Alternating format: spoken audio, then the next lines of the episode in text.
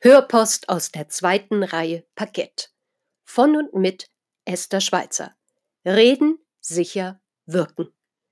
Viele Jahre habe ich auf den Theaterbrettern, die die Welt bedeuten, gestanden und mich präsentiert. Jetzt bereite ich den Auftritt und die Bühne für Menschen vor, die sich in ihrem Alltag, Beruf und im Leben sicherer präsentieren wollen. Ich freue mich, dass Sie mit dabei sind. Schön, dass Sie da sind. Hörpost Folge 13. Heute Lampenfieber, digital und analog. Die Fortsetzung. Digitales Lampenfieber? Keine Ahnung, ob es so etwas gibt. Doch in diesen Zeiten, in denen so vieles auf den Kopf gestellt oder kapeister geht, stelle ich mir diese Frage. Besonders bei den vielen neuen Online-Formaten. Hat das Lampenfieber dann überhaupt noch eine Chance, sich als solches, als Lampenfieber bemerkbar zu machen?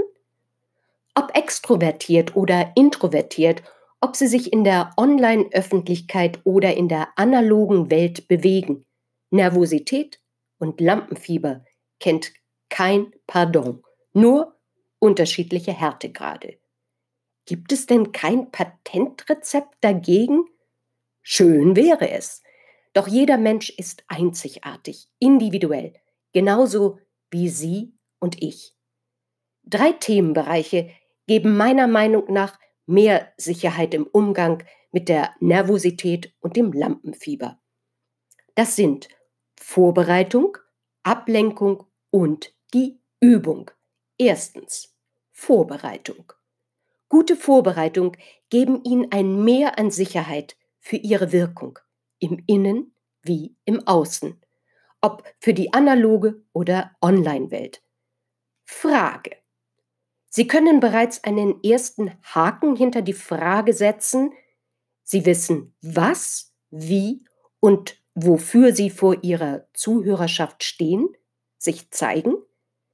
Selbst wenn dem so nicht ist und Sie sich erst einmal vorsichtig mit dem Lampenfieber beschäftigen möchten, frage ich mal sehr persönlich, direkt. Wie verhält es sich mit Glaubenssätzen, innere Mana, dem Kritiker in uns? Kennen Sie das überhaupt?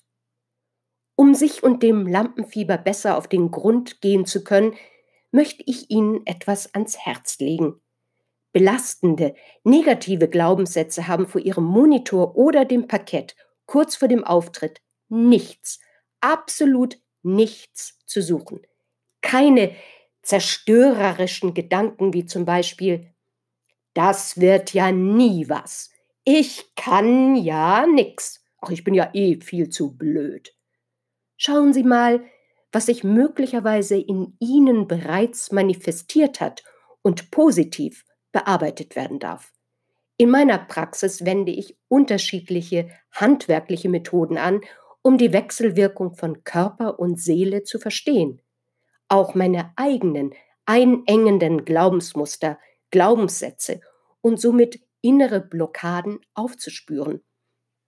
Im besten Falle dann sogar auflösen zu können.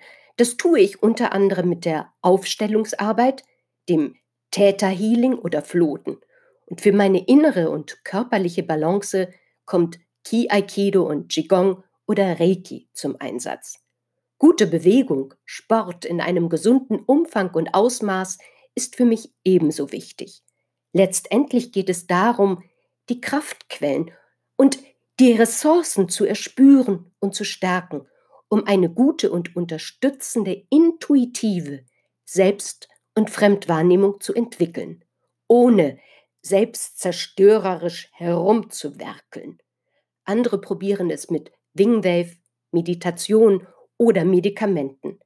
Seien Sie mutig und fragen Sie nach, was und wie andere tun. Spüre ich kurz vor dem Tun, dem Auftritt eine Unruhe, ein inneres Prickeln, dann spreche ich mit mir, sehr eindringlich, entweder laut oder im Selbstgespräch. Ja, Esther, ich bin aufgeregt, ich spüre mich, ich bin und ich bin bestens vorbereitet.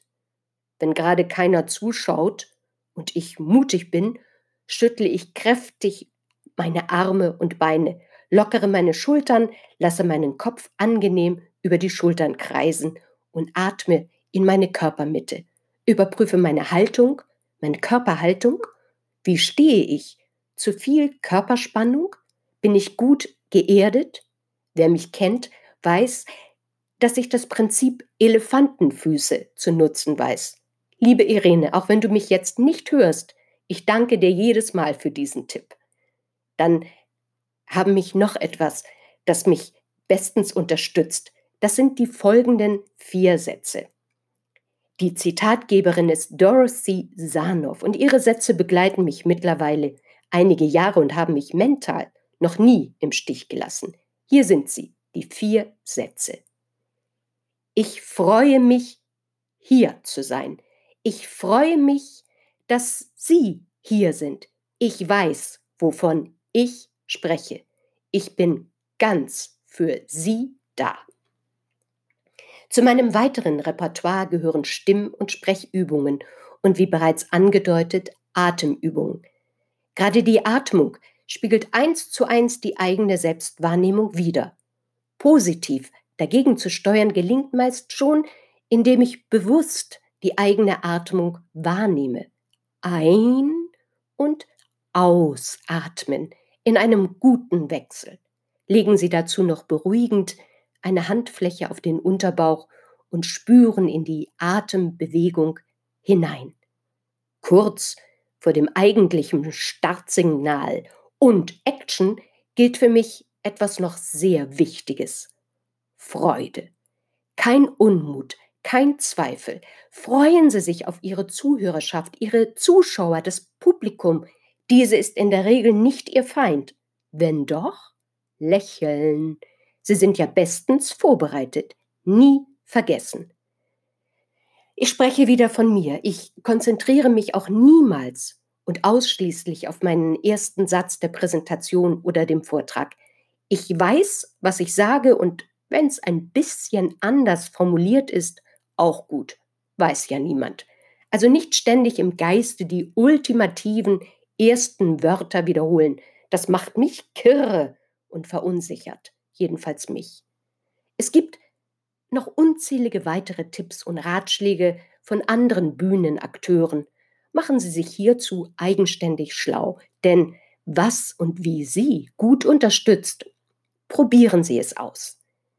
Die weiteren Aspekte, die Vorbereitung an Ort und Stelle, die geben ebenfalls Sicherheit und das minimiert auf Dauer Nervosität und Lampenfieber. Dazu mehr in der nächsten Hörpost aus der zweiten Reihe Parkett. Ich freue mich auf Sie. Ihre Esther Schweizer.